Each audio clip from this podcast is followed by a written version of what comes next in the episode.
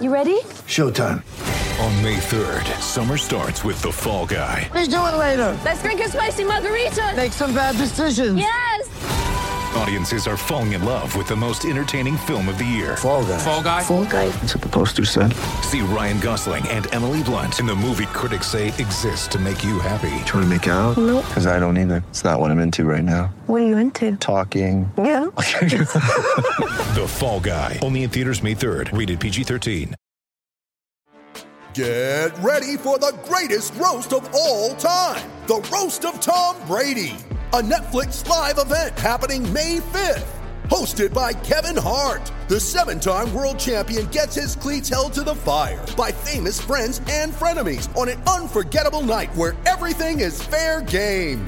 Tune in on May 5th at 5 p.m. Pacific time for the Roast of Tom Brady, live only on Netflix.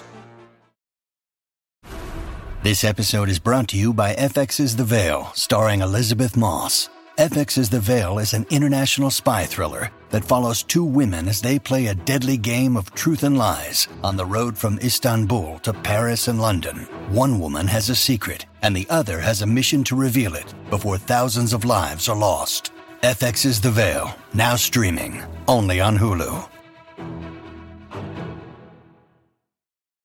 When you need mealtime inspiration, it's worth shopping Kroger, where you'll find over 30,000 mouthwatering choices that excite your inner foodie. And no matter what tasty choice you make, you'll enjoy our everyday low prices, plus extra ways to save, like digital coupons worth over $600 each week. You can also save up to $1 off per gallon at the pump with fuel points. More savings and more inspiring flavors make shopping Kroger worth it every time. Kroger, fresh for everyone. Fuel restrictions apply.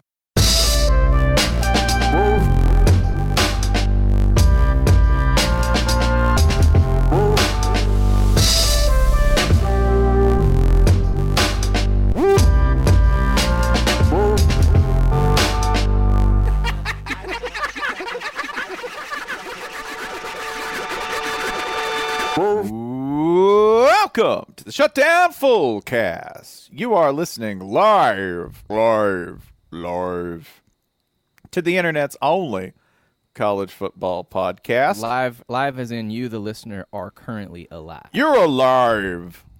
Yes. N- nice job on that, by the way. Thank you. What if this is the last thing somebody listens to before they die?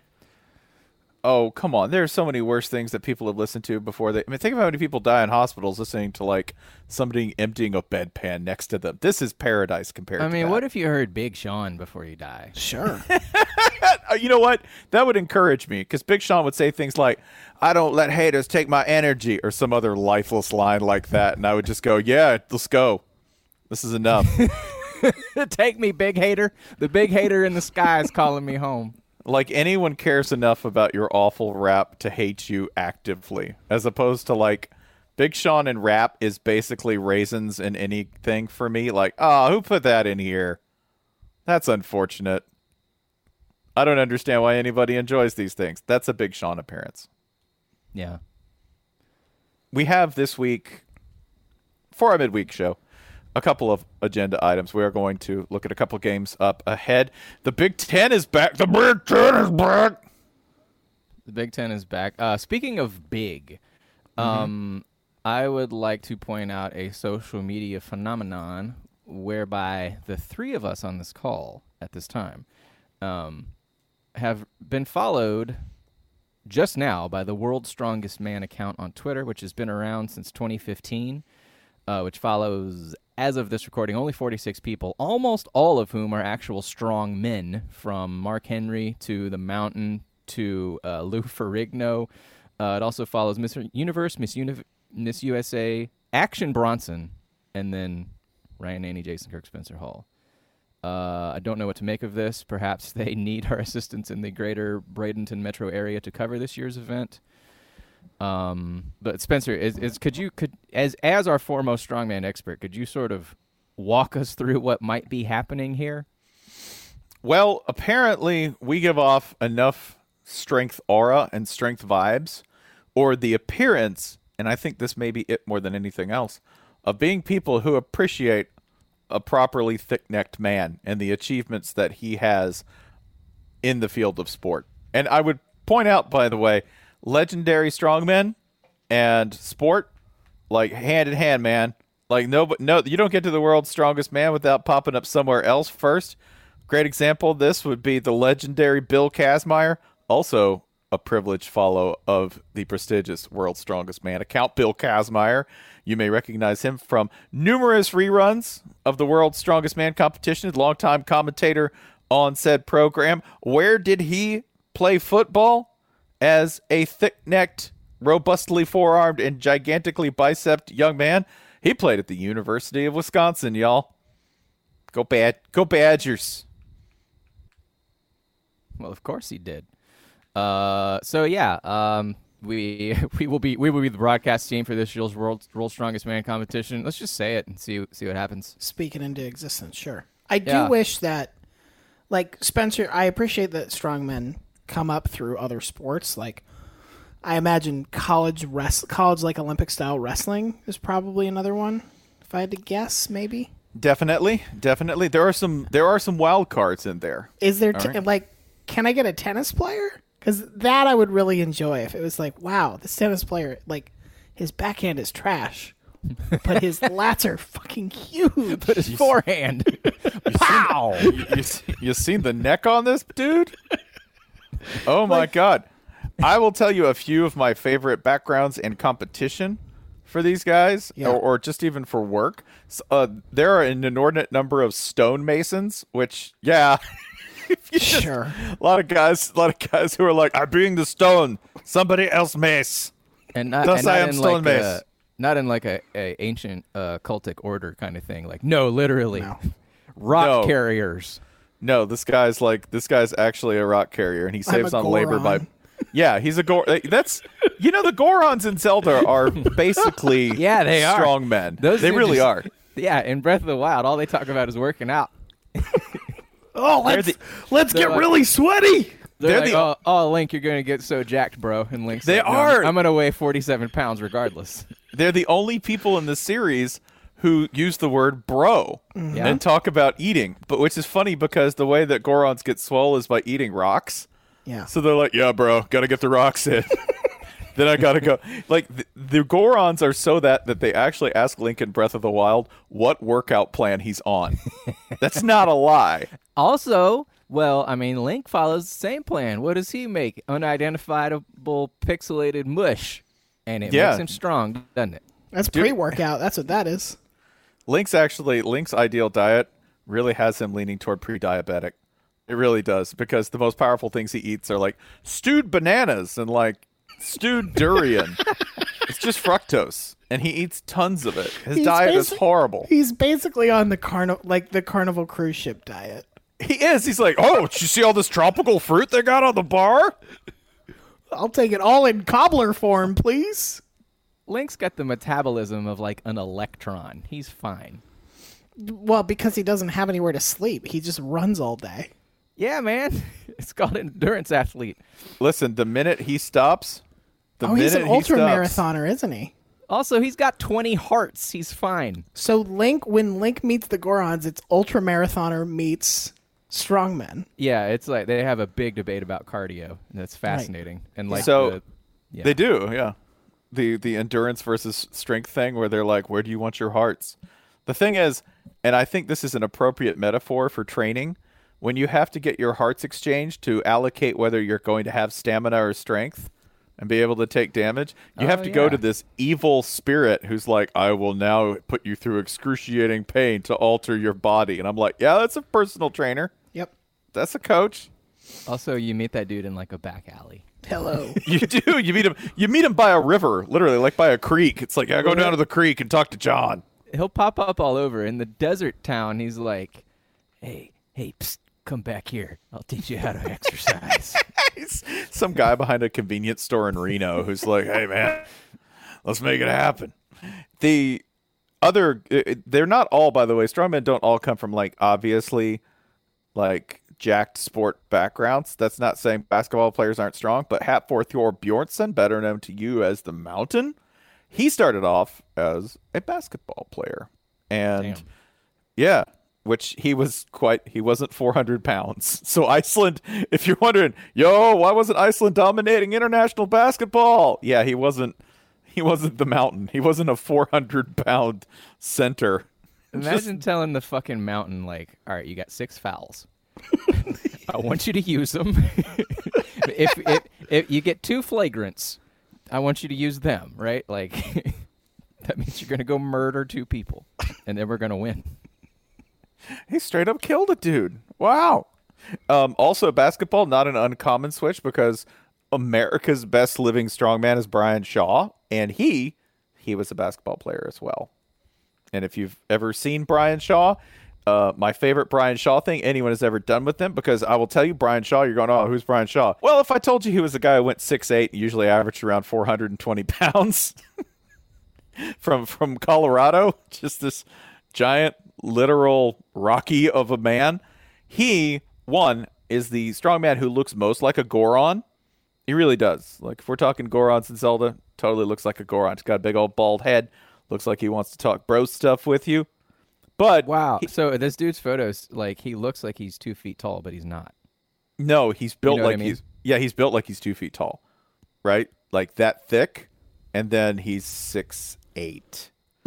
so my favorite, yeah. my fa- go ahead. Well, I was going to say the next the next sport that's going to contribute to this that's golf, and our sweet sweet Bryson. DeChambeau, who's Okay, gained, so who's gained like fifty pounds. For people who don't know, this is a man who's gained like fifty pounds in a year. And here, for, this is from a Golf Channel article. This is his general daily diet: breakfast, four eggs, five pieces of bacon, toast, two protein shakes. Throughout day, peanut butter and jelly sandwiches, plural, macro bars, snacks, which who knows, two to three protein shakes. Dinner, steak, potatoes, two protein shakes. That's six or seven protein shakes a day on top of like a regular amount of food. Just to play fucking golf. okay, that's interesting. How many calories did you say that was? It, it did. It doesn't say how many calories. It does say that it is almost hundred grams of protein a day. yeah, which I will tell you, 100 grams of protein a day, um, not really excessive. Like he's going for bulk there. Sure. Like he really is. Like a 100. he- th- yeah, that's- he estimates it's three thousand to thirty five hundred calories. okay, that's that's Not fine. that it's not that much. I'm gonna take you through Brian Shaw's day. Okay. You ready for you ready for B Shaw's standard day Sure. to stay at a svelte and cut 420 at 6'8"? These numbers are absurd. Go ahead. By the way, this is Cre- creator wrestler numbers gone wrong. It's just it's just like when they're like, oh, I guess we got to put height and weight for Blanca. Like, sure, whatever. I mean, these guys are. I mean, I'm not saying this is good. Like when these guys talk, you can hear them breathing, right? Like, sure. yeah, so. But I will say this: you eat like this, and you can deadlift a thousand pounds, Okay. pounds, and bench 525 and squat 903, which are all Brian Shaw records. I have my favorite Brian Shaw record, which I didn't quite get out, by the way. They put this enormous six foot eight, 420 pound man on a rower on camera, and they said, go for a 100 meters. And when he pulled, the entire rower scooted back three feet. Like he went! and the thing went, and they had to start over because his first pull knocked the thing a good third of the way across a good sized room. So, so so if he does that enough, he is using the rowing machine literally as a rower. Yeah. Like yeah.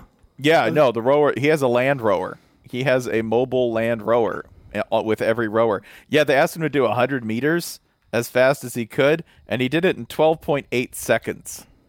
Good God. Yeah, he's a freak. So his diet, I know Yeah. that 30 that 3500 is like real cute and everything. Yeah. Um so Brian Shaw, breakfast, uh 8 eggs, cinnamon toast crunch and peanut butter. same. I'm So with him so far. Yeah, so breakfast is uh 1180 calories. Meal 2, notice. just- not lunch. Meal even- 2. I have even- transcended not your even- meal labels. He's not even at brunch yet. Yeah, an, an hour later, he has a whey protein shake with 80 grams of protein, and then uh, he tops it off. Just in case you needed to top off, he topped it off with two granola bars and some peanut butter. That's another thousand calories there. We have arrived at lunch, at which point most people would be dead. Uh, Uh, pasta, meat sauce, uh, grass-fed ground beef, angel hair pasta. He recommends grass-fed because you can eat it and it's easier to digest. And I imagine digestion is a very big concern for anyone eating this much food. Eating a jar of peanut butter a day. Maybe two, man. I don't know. Let's, I'm not even done with this. Uh, that's another 2,100 calories right there. So we're already well. We've smoked We've- Bryson we've DeChambeau. smoked Bry- Yeah. Yeah, golf ain't shit. Uh, meal five, which is labeled as post lunch, pre dinner. Hobbits must have been amazing power lifters. um, for the fifth meal, Shaw cooks uh, a bunch of lean organic ground turkey, white jasmine rice, rice, and broccoli. That sounds that sounds fine. Sure. You know how much of it? Fourteen hundred calories worth Okay. right? Uh, meal six, also known Meal, as meal team six. as dinner, as dinner. On this day that Men's Journal recorded, that's he described that as an atypical meal. He was going to be deadlifting the next day, so he went to uh, a, a carb-heavy meal, some Italian, and uh, usually meal five is another pound of beef and potatoes with asparagus. Uh, t- on this night, it was three thousand and four hundred and thirty calories worth of pasta-heavy Italian food. So that's that's a huge day of eating. I'm not done. I'm not done. for no no. No, I, I'm not I done. mean, I mean, just that meal is a, a huge day of eating for a regular person, Right. And that is meal six. Yeah. No, no, no. We, we have the Marvel post scene here. We have the little stinger, the preview, right? The post credit scene. Meal seven nighttime snack and protein shake. Before Shaw goes to bed, he has a midnight snack. This meal includes four pieces of cheesecake and a whey protein shake with 80 grams of protein just a quick 1600 calories before bed finishing up a 12,000 calorie day you said bryson had 100 grams of protein that's Yeah. cute that's Yeah. real cute What, we're, we're, we're, what have we? T- Bish- 10 Bishaw's times? Bishaw Bishaw's sitting at 705 grams of protein. This is the closest. 705. Have This either of you cl- ever sorry. tried have you either of you ever tried to eat triple digit grams of protein in a day? No. Why the fuck would I do that? no. I have. I have. You Like will we're hate at a Vegas buffet. you will hate food. you will absolutely hate food if you try to eat that much protein in a day. It's horrible. That I- diet is the closest any human can get to like being a Katamari ball. Like That's that's not eating. That's that's just absorbing. Also, After- this means you For poop- eighth like, meal, I eat a police precinct. This this means you poop seven times a day. Yeah. Also, I would be real worried being in the room with him if I were any kind of animal of size or substance. Because at one point, I know he's not hungry. Like, you can't be hungry eating like this. You just can't. I don't. You don't think Like- your body gets used to it and is like, no, it's it's hey, buddy, we're, we've blown plat past meal four here a good fifteen minutes. Chop chop. I, I can't imagine it. You know, like, they just don't look like they have fun when they're eating. Yeah, They're just, it's, it's a job. You eat more than you train. right. You know, like I think that's true of most people, but like you eat. It's like owning a steamship. more coal. Keep know, shoveling. nice meaty chow walks in the. Yeah. Hey, do you like that dog? Do you really? How do you feel about that dog? Because I'll eat it. Straight up With rice, dog. I'm not a monster. With rice and broccoli. Yeah. Yeah, you need some you need some roughage to push that dog through Wow. that I just ate. The cinnamon toast crunch is my favorite little thing in there. What is That's the, for me. That's for me. What, yeah, what is the uh, reason for the cinnamon toast crunch? Because I as well found that the most fascinating. Just a nice way to start the day, right? I, I think honestly that's the one thing he gets to do in there where he's like, me time. What's my me time? I get some cinnamon toast crunch. And then I begin the odyssey that is eating my way through this day. You know how much he's going to love just weighing 300 pounds when this is Yeah. over? And he's like, oh, God. Oh, the thank God. CTC is uh has 35% of your daily iron. Sure. Oh, Uh, I don't think he is low on iron. That does not seem to be a concern. I am I am laughing, Ryan, though, at you expressing any kind of like, well, hey, what's this part about? Okay, what's the entire thing about? Like Yeah, this part yeah. doesn't make sense. None of it makes sense. No. No, you're right. You're right. Why are you eating an entire pound of ground beef as a snack? That might be the part I would ask about. Why are you eating four slices of cheesecake before dinner? This now makes me wonder, and now we can ask them apparently, what is the catering sitch like at the world's strongest man comp? Like, what on earth are they bringing in? It's got to be tense. Are they This just like, here's a cow, have Yeah. fun, guys? yeah. here they here they come? Oh God! We bought a whole Publix for you. It's yours. Take it. like I've seen Here you go, fo- fellas. A dragon. and it's got to be worse because he's big. He's a, Right. he's naturally big. He's a six eight dude. He's probably had like an intense appetite his whole life. There are guys who aren't that big, like Eddie Hall, who shares a name with my dad, which is always my favorite thing when I see like Eddie Hall sets deadlift record. I'm like, kill, kill it, dad, absolutely killing it. Like Eddie Hall's not that big, Yeah. and, and Eddie Hall has to eat like, like he's only six three, you know, only, and that dude was a swimmer. He's got to eat like a horse Right. just to maintain weight. I so when hope you Bryson listens to this and is like, challenge accepted. challenge accepted. I will become golf juggernaut. But Bryson also has a whole other ambition, which is to live eternally. That's true. He And is balancing. in- he is balancing sick heart, gains like, versus defy man- God. Yeah, this man wants to be uh, frozen and blasted in a spaceship as an AI consciousness and be reborn. Like he wants to live around long enough to hitch onto that wagon Right. Eddie, while Eddie also pounding excess protein. Those two do not tend to go hand in hand. Also Eddie Hall's diet was around twenty thousand calories. So it was it was more that, and he took two naps a day. Two That's the naps. There's- sumo method there. There's there's so much that's how- shopping. There must Yeah. be so much shopping involved in this, right? Oh yeah.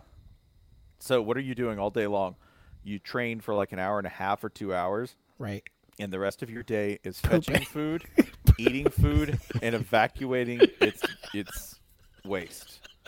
Like you're just this gigantic, horrible, swollen, angry, powerful tube roaming the earth. What you are, you're a cell. You're like a, a cell in your body where Yeah. you're like the only thing I do is take in nutrients, turn them into energy, and, re- and expel the waste and repeat. Like that's all. Yeah, you're a siphonophore. You're a sponge. You're just like, well, I swallowed the ocean today. Folks, if you'd like to see these sponges in action, come on down to join us in Greater Metro Bradenton, Florida, where we uh, are inviting ourselves to the World's Strongest Man competition. Beautiful Bradenton, Florida. Beautiful. Greater Bradenton, Florida. Yeah, they're gonna fuck up a Perkins there, man. They're gonna destroy a Perkins. this Village Inn belongs to me. Oh, that pie case? Gone. Yep. Gone. They're just gonna do that thing like the Metalocalypse thing. They're gonna put their face through the glass, which I've always wanted to do, right? Like, I'm gonna look at that. Shoney's leveled. All you can eat restaurant set on fire by owner. Leave. Uh, yeah. Um, I think it is time to now that we've talked about our, our favorite thing, which is uh, strongman competition, the thing that made this podcast great. We actually have football this weekend, and we have a new flavor of football for the 2020 season. Um, I think the Big Ten is going to play football if they've made up their mind to do that decisively yet. It appears that they have. Yeah. We have that big, carb heavy, cheesy flavor. And we also have the uh, tart, crisp, refreshing flavors of the Mountain West joining us. Don't overlook that. Like that's I, what what's been the best league to watch this year so far in terms of unpredictable quality. that would be the Sun Belt. Sun Belt's just been knocking people off left and right, playing high level football, and I now definitively know, after years of just assuming a, a pretty close guess, I know what a Chanticleer is.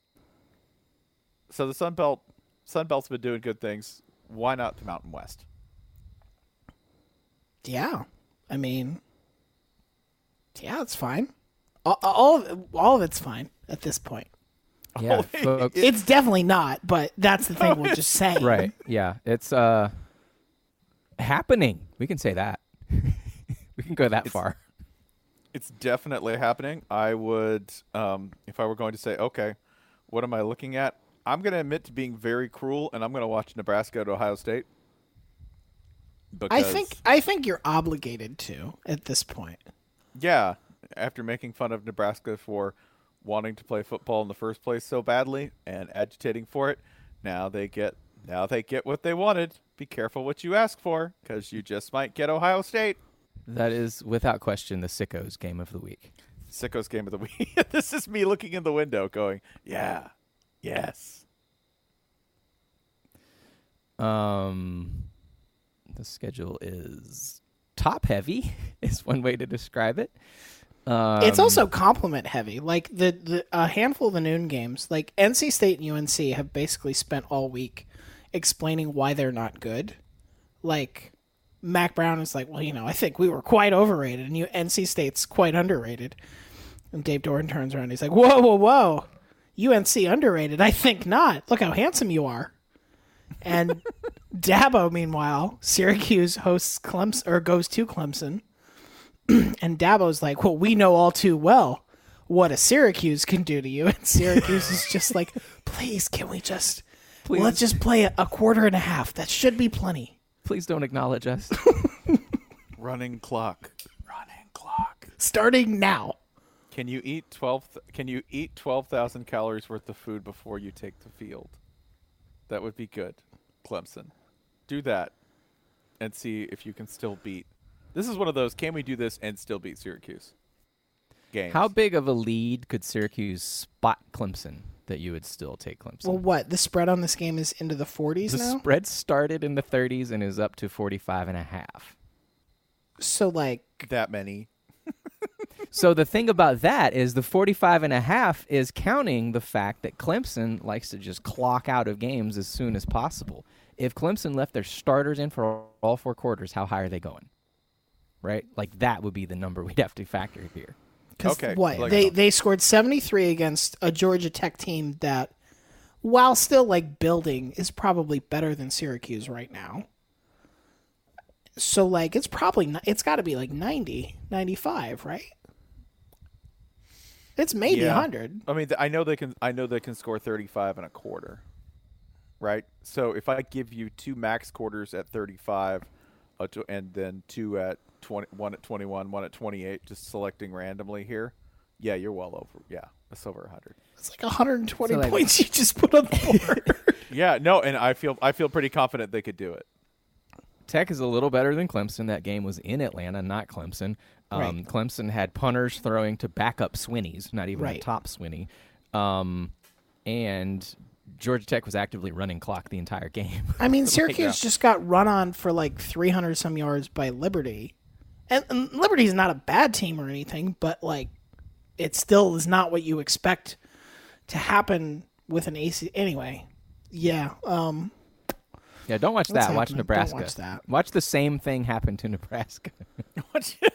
30, 35 and a quarter. I'm gonna be I'm gonna be very honest. There's some part of me, and I don't understand this part, and I can't explain it. There's some part of me that's like, it would be really funny if Nebraska won that game. It would be really funny if Nebraska won that game. I It'd mean, one, of- oh, it'd one of be- these teams is going to lose, and that's fine. Yeah. It'd be side splitting. It would be the funniest thing to happen for them to go like, "We told you we wanted to play." And then lose. Because the funniest thing I think Nebraska could do this year would be to pull the Mississippi State, where they start the year with huge road upset, like like playoff changing road upset, where everybody's like, "Wow, it's all coming together. It's working better than anybody thought," and then immediately just lose every game after that. Just go one one and nine or whatever. I mean, remember they wanted this schedule and then they bitched about it. The, their next game is Wisconsin, and they got to go at Northwestern. Not exactly a guarantee. Then they got Penn State. So yeah, that could happen. They could be one and three with the W of Ohio State. They're on the Mississippi State plan. Is what they're on, right? Like we Yeah. cannot die. Yes. Oh no, we're dying. We're Over and dying a lot. again. We're dying a lot. Yeah. uh, another another game on the schedule that I find intriguing, um, in terms of, hey, what are y'all rolling out? I know what Minnesota's putting on the field. I know what they're gonna do. I I have no idea what Michigan's gonna look like, and neither does Michigan. Be very exciting. The, Also in- uh, there are several computers that are favoring Minnesota over Michigan. Michigan at zero and one could be that could be perilous. That said, like PJ Fleck's basically already said, like, yeah, we got COVID, but I'm not telling you about it, cop. I believe Harbaugh also said, "Yeah, we've had some positive tests," and then in a press conference today, it was like, "Yeah, we don't have any positive tests." Okay. Remember, Um, consent to search is the number one way that they get you. you, can, just you can say anything into this mic, anything at all. It doesn't matter. Um, the game I am most interested in is number 17 Iowa State at number 6 Oklahoma State. Um, A, because I think these are the only two Big 12 teams that are ranked, unless I've forgotten somebody. Uh, I don't think I. Ha- oh, Kansas State is ranked too. Apologies to Kansas State, who will probably kill me for that, but that's fine. God, Um, that's but- weird as shit. Those are the three ranked Big Twelve Yeah. teams. Go on. Can can can either of you tell me the three games Oklahoma State has played this year? Uh, an FCS Tulsa barely beat Tulsa, Tulsa. barely beat Tulsa. Tulsa, correct? FCS game. Nope. Okay. Uh, Did did they play a man? I want to say They, they they've played two con- they've played two conference games. Oh, right, were 'cause Big supposed to play Baylor. They were supposed to play Baylor, and that got postponed. But they have played two other Big Twelve. Did they play opponents. Kansas? They destroyed Kansas by forty points, Yeah. and they beat West Virginia by two touchdowns. West That's Virginia's it. pretty good. That's but that's like because the shit's so weird. barely beat Tulsa. Like it had to fight with Tulsa. I won't say barely beat, but like had to fight with Tulsa. Beat West Virginia fine. Destroyed Kansas. You're sixth. You're sixth in the nation, and there's nobody like. There's no evidence for me to say like, you shouldn't be here. You don't deserve it. And on the other side, it's an Iowa State team that lost to Louisiana, barely beat TCU, and then beat Oklahoma, and then beat Texas Tech. But Texas Tech doesn't really matter right now. So, yeah, like numbers are just numbers. They just mean whatever you want them to mean. Sure, Oklahoma State six, Virginia Tech's nineteen, whatever. Just say whatever you want. Let's just establish the five spot as the ring of death. Like that's it. Like five spot UNC ends up losing to FSU. Okay, so Ohio State is losing to Nebraska. Then you just done. said, Done. Starting at five. We're call, calling that shot on Scott Frost Day. "Wow, So that was one. We're gonna get Oklahoma State into the top four right here because number three Notre Dame. Oh yeah, Oh shit. yeah." Everything's Yeah. going great for you. You you put up Big 12 points against Louisville. That's spectacular. In the year 1862, that would be a great score. Uh, you're going to play Pitt. Uh, Pitt's three and three. Well, surely that's you know pretty even. Like uh, maybe they lost a game early, lost another, and then won a few. Um, I thought there No, was a motorcycle No, outside sir. my house because of Spencer. You d- sorry. I'm you charged. are walking into Pittsburgh facing a Panthers team that has lost three straight games. Two of them by a single point. The super weapon had a chance to discharge last week, and they didn't even cover against Miami. Shit is even more perilous for you now than before. So, Notre Dame. Down you go. Up Oklahoma State goes, passing Ohio State and Notre Dame. Actually, I think the most uh, AP shit would be Oklahoma State remaining behind Ohio State and Notre Dame. Yeah, that's, true. the- that's no, that's weapon. what happened. That's definitely what happened in the coaches poll. That's the coaches poll be- behavior there. Yeah. Super weapons charge as hell. Like it's ready to go. Somebody just somebody just needs to walk in front of it at the wrong time. What's the wrong time? Who can say? Spencer, I thought about adding like 10 paragraphs to that just to see how how how much you could add to that rumble. I How was much charge? I was about to I was about to start coughing. It was starting. Okay. to- All right. yeah. So I was Um, glad. Spencer, tell me one thing that you are confident will happen in this game. South Carolina at LSU.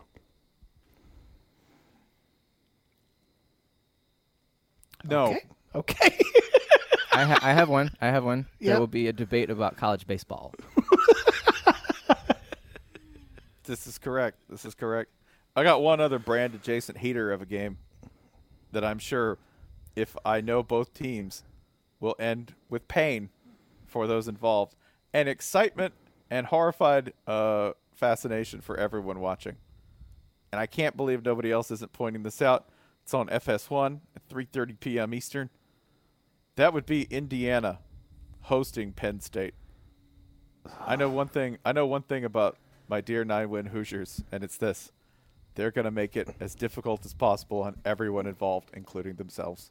They will have a lead. We know that much. How long? Well, they'll have it. They'll have it. Will it be safe, friend? Nothing is safe when Nothing it comes to is Indiana football. It's life is about moments. Life- Appreciate that moment. that Speaking of Indiana football, There we go. thank you. Today's episode of the Shutdown Fullcast sponsored as always by our good, good Indiana Big Ten friends at homefieldapparel.com. Rolling out not one, not two, not three, not four, but five schools for this big news Saturday. They are Joe Flacco's own Delaware Blue Hens, UC Irvine, Fresno State, the cradle of Dilfer, Rice. why why do why do we go to the moon? Why does Rice play Texas? So that you can buy comfortable t-shirts and sweatshirts. And bowling bowling success and baseball school Vanderbilt. Here, number uh number 5 on this list. So And Vanderbilt. and Vanderbilt. Um, I'm pretty excited about this because this is like this big new Saturday because it's these five. It's sort of like, hey, what do you want your WITSEC identity to be? You know, like who do you, do you want to be like? Do you, like name Spencer? Name somebody you know in your life from Delaware. no. Can't do it. Jason, can I- you do it? Uh, cu- uh, Cuppy Cup. Is from Delaware? I think so. That's insane. If not, then he is now. Okay, like Because Del- nothing in Delaware is real. It's not. No. It's not a real state. Delaware is the thing. Like you, anybody could say, uh, uh, "Oh, where'd you grow up?" Delaware. Sure, I have no way to fact check that. There's no documents that can prove or disprove that. UC Irvine, like, not a UC school that people associate anything with. Fresno State. Who's making up like, oh, I have a deep Fresno State background? Rice, maybe there's a little risk there. And Vanderbilt, like, do you look rich? You're fine. Like, you can make. All I'm saying is if you want to change your life, like literally change it, your name, your identity, your backstory, whatever, if you want to leave everything behind and cut ties and never talk to your family again, Home Field Apparel can help you do that via sweatshirt or t shirt. Hey, Vanderbilt's good for that because Skip Bayless doesn't talk to his family. So I And feel like if the cops if the cops Yeah. pursue you to Fresno, it's like the scene in Fast and Furious where the cops chase them to Brazil and Vin Diesel Right. just says, "No, you're in Brazil." yeah, So Fres- Fresno is America's base. They can't touch you there once you touch base. Um, yeah, you can get 20% off your first order when you use the offer code FULLCAST. You will want that 20% off because in your new life, you're going to need to be cash heavy for a while. You can't, you know, you, your old bank accounts you can't rely on. You do need to just have a lot of cash with you. I imagine, frankly, if you just DM home field and are like, "Hey, I'm I'm going under an assumed identity, and you know, I I can't use a credit card right now. Can I just show up with an envelope of cash at an undisclosed location and swap you for a rice sweatshirt?" They'll say yes. They're cool. yeah, lucky you. Most of Indiana is an undisclosed location. yeah, by design. So uh, yeah, I hope you're happy with that one, Connor. Probably not. I really like ha- the uh, UC Irvine Anteaters logo where he's saying "zot." He or she. He's saying the, Zot. The the anteater has a speech bubble that is explosive and it says "zot." It is a very um, it is a very like Sunday comic that you didn't read, Anteater. Yeah, where you're like, this one Did talks y'all- about did- politics a lot. Yeah, when y'all were kids, did you did you read like the newspaper comics page? Like No, every like, week, I'd I, s- I did that. I, I yeah, I do some of them, but some of them you get to and you'd be like, this is I don't understand. This is making Yeah, a it's lot of like- jokes about the deficit. I'm What is nine that? years old. I'm not reading Doonesbury, Right. but Right. this Yeah. one would be one that had not changed in like 80 years. Correct. Yeah, like Gasoline Alley. I used Yeah, to read yeah. Gasoline Alley didn't even I thought it was so brave because it didn't even follow the conventions of narrative form. The person constructing Gasoline Alley had obviously died 40 years earlier and they were just mixing in random panels that were sort of related. So one thing would be like Walt, not the gas station, and then the next panel would be something exploding and then there would be somebody cooking eggs going, "Ah, great start to the day." And that was Gasoline Alley. The whole That's thing. pretty good comedy though. I thought it was a pretty like after a while you kind of got addicted to it because you're like, yeah, this is surreal. This is like Achewood before Achewood. I really enjoy it.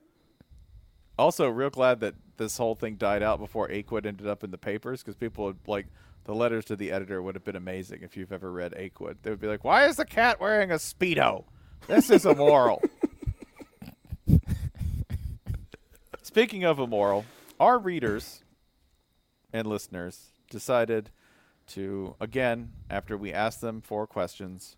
Oh, just decided sorry, real quick. UC Irvine has more uh, NCAA national championships than Vanderbilt. Just wanted to get that in there. it is known. Um, in response, Zot. you, you talking shit, Vandy? I got one word to say to you. Zot, Zot, motherfucker. Zot. There goes your bowling. There goes your bowling championship. Zot. Damn, just snatched that. Yep. That's the only thing they're gonna do. That's their only trash talk. I would love to play for UC Irvine football just so I could do that. Be like, Zot! Gotcha. Um, our readers, after we requested our uh, weekly our weekly ask for one question for our mailbag. Other podcasts, they divide attention. They they just scatter it around and they turn dollars into cents by answering multiple questions and thus dividing the attention of the enormous brains of their host. That is not what we do here.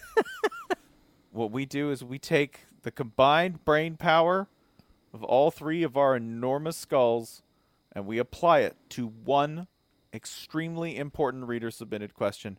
The one question mailbag that we do uh, for the midweek full cast. This week, I have selected the following. It is an important. It, I'm going to call this a football question. This is from Fourth and Jort, longtime supporter of the full cast moon crew and etc. Thank you, sir. The question is, what is the worst kids book? This is a serious competition with a lot of worthy or I guess unworthy candidates for the eyes of your kids. But what is the worst kids book in your opinion? I feel like Ryan, you're the closest to the situation. 'cause You have the youngest kid here.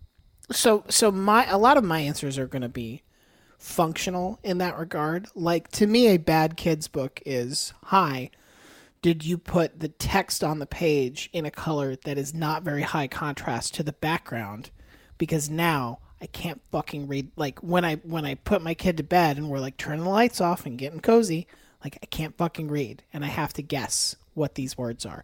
Are the words unnecessarily small? Like that's the kind of thing. I will say one of the books or one of the series that has been grinding on me lately is Eloise. I don't know if you're familiar with the Eloise oeuvre.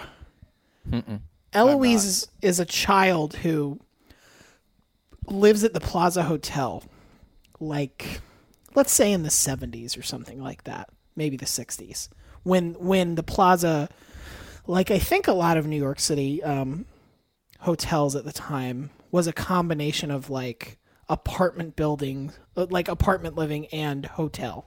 I think, and like her whole vibe is like, yeah, I just do whatever I want here. I like run down the hall with a stick and just hit every door on the way.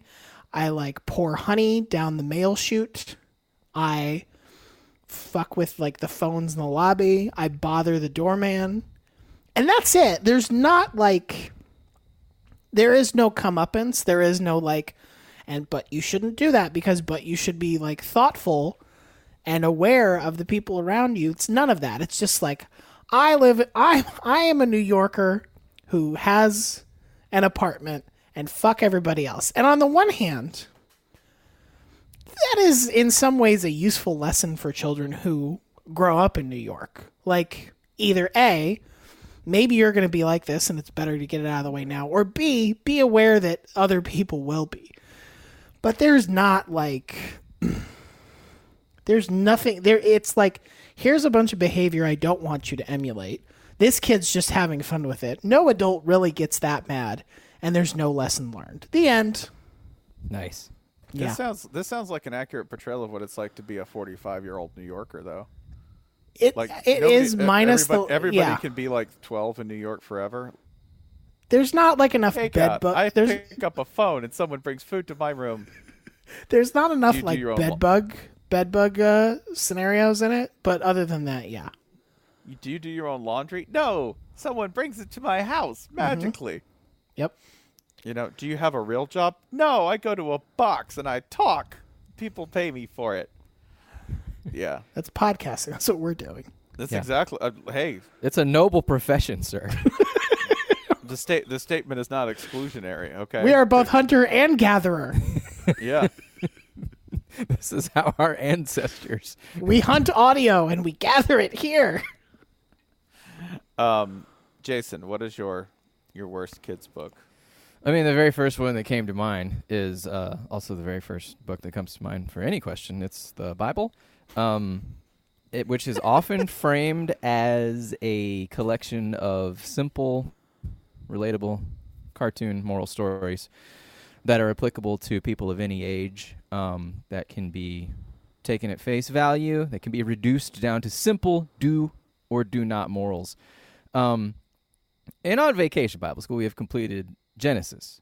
Uh, and if someone were to say, all right, base your life on what we learned in Genesis, uh, I would probably not associate with that person because they're going to spend all their time trying to undermine their older siblings. Um, they, uh, there, might, they, they, they might have like you know called down fire on a city that they didn't like. Like there are you know deep, beautiful, valuable moral lessons, and there are some wholesome, good stories but they they are not the ones that we think of as the you know as the sweet beautiful um simple reducible lessons. Um we've talked about noah's ark on here and ryan has talked about noah's ark.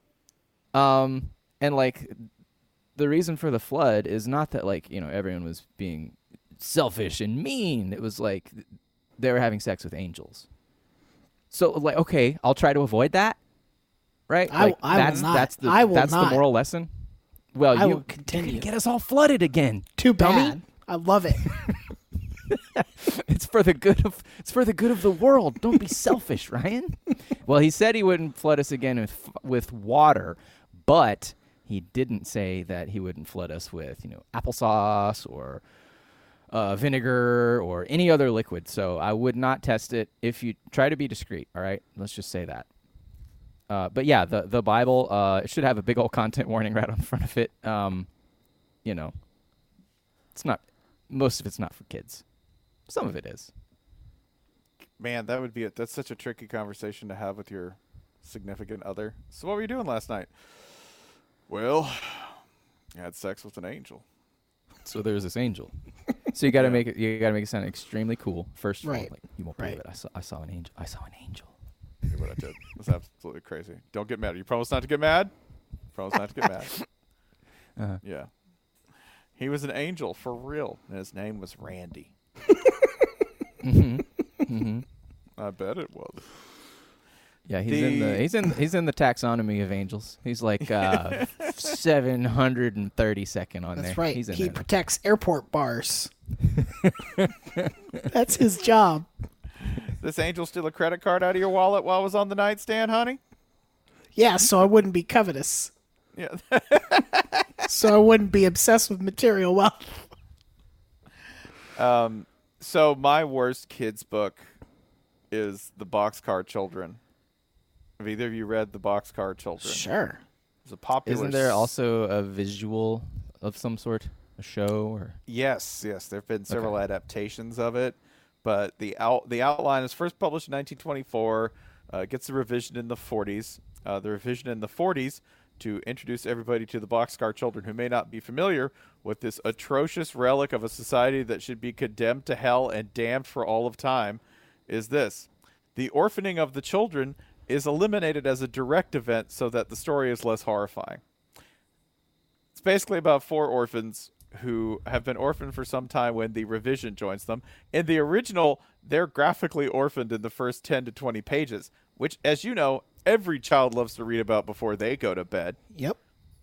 Their parents, who married against their hard hearted, wealthy grandfather's wishes and are estranged from him, have died, and they're wandering from town to town, hungry and cold. One night they stop at a bakery to ask for food. The baker offers to uh, take them in, but uh, the kids uh, are, by the way, run away from the baker because they overhear the baker talking about using them as labor.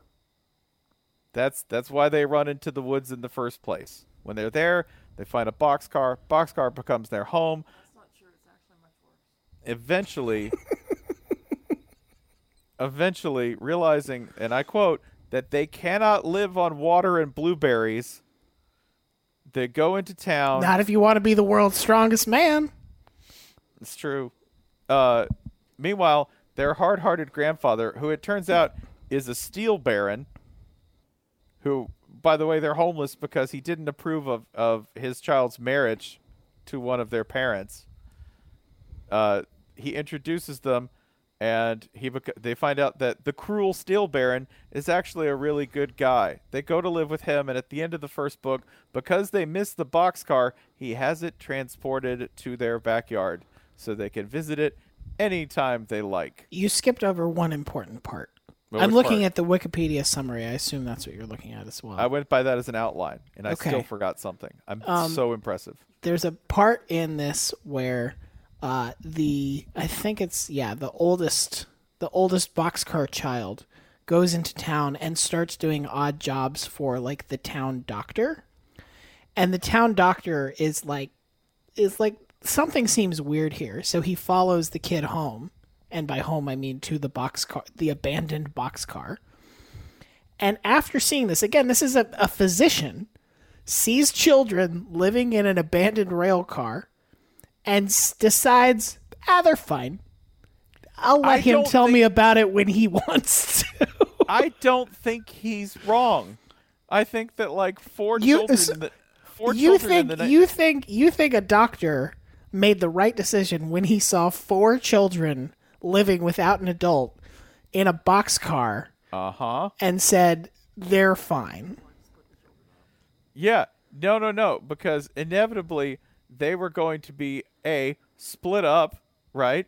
Because what makes you think that anybody in this story is moral enough to one, not instantly use them as slave labor, and two, to go, nah, I only like two of them. This one looks like a Spaniard. Like everyone in this, everyone except the kids in this story is a complete blithering idiot. All of them. Every single one of them. How does a grandfather completely lose track of his children? He's well, like, I "Oh, mean, it's don't-" there. It's the '40s. There's like you know, there's no cell phones. dude, you got to know what town they're in. He's like, oh, I don't know. They're just abstractions. He's got a map. I know they had maps. I know they had telegrams. Couldn't he have just taken off his top hat, picked What up would the you enormous telegram? ivory-handled phone, and gone? What would you telegram? You hey, gonna telegram uh, hey, every town. Yeah, hi town. Have you seen four rando kids? No, you didn't respond, so I don't know what didn't. to do I now. Don't don't like send police to the uh, you know place where this telegram originated from, asking like why someone has lost track of children. Because I'm just asking in you know a, a, a general way. In a Uh, fun evident- way. Evidently, no one would have blinked. They would have been like orphans. Which ones? We've got hundreds of them. Mm-hmm. Yeah. This is a ti I think that's also like part of it. Is this is a time when like orphan was just like a category of child out in the world. You know, you'd Oh, be yeah. like, oh look, uh, there's some third graders and there's some look at those high schoolers and there's some orphans. It's just like you know, it's just like naming types of flowers or vegetables or something. Give them cigarettes. They'll love yeah. it. Yeah. Everyone in this book is a terrible human. All of them, including the doctor who's only least terrible by going, "Yeah, they should probably just stay feral in a boxcar. I'll just get them something other than blueberries and water to eat." There's Yeah. so many now that I'm thinking about it, like so many so many stories about children require orphaning. Like there's a real through line here of like, hey, if your parents are still alive, your life's gonna be hella boring.